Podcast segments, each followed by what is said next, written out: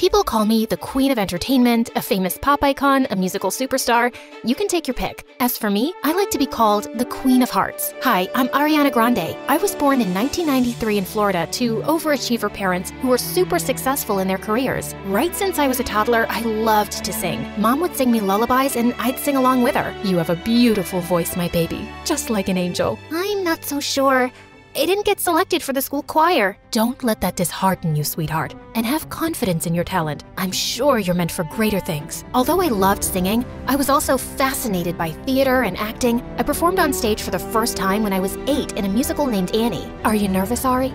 No, not at all. In fact, I can't wait to set the stage on fire. And I did just that. That musical was a great success, and it marked the beginning of my musical theater journey. After that, I performed in so many other local productions like Beauty and the Beast and The Wizard of Oz. Life was going smoothly, but then my parents got separated. I felt devastated for a while. But thank God I had my pet dogs to keep me going through that tough phase. Just so you know, I have 10 rescue pups. One of them is named Sirius Black. Yeah, I'm quite obsessed with Harry Potter. But then, aren't we all?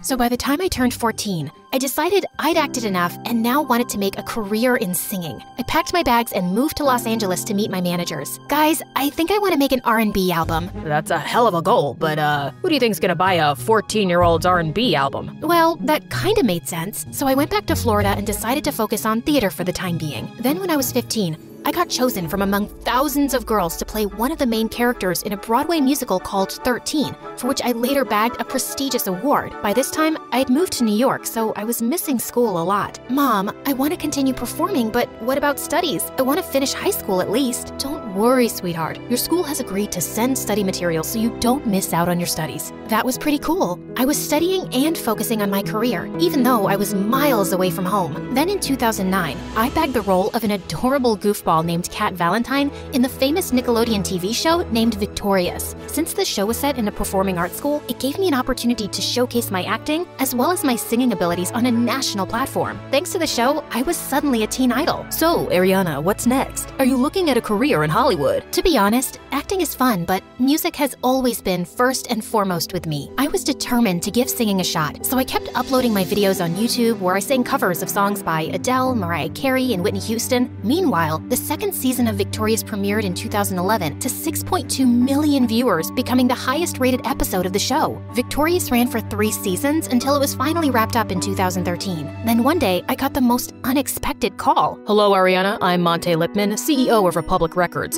I saw your YouTube videos and I want to sign you up for the label. Are you interested? I, uh, yeah, of course. I'd love that. I put down my phone and did a little happy dance. My music career was finally taking off. The next three years, I focused completely on my vocals and singing and collaborated with many contemporary artists. The result was my first album, Yours Truly, that debuted at number one on the US Billboard 200 Albums chart, and it sold 138,000 copies in its first week. After that, there was no looking back for me. Today, I've sold over 85 million records worldwide, broke 27 Guinness World Records as a singer, bagged two Grammys, and was listed among the 100 most influential persons in the world by Time magazine. So, friends, I hope my story inspires you to never give up on your dreams, since miracles do happen. Just believe in yourself, because if you don't, who else will?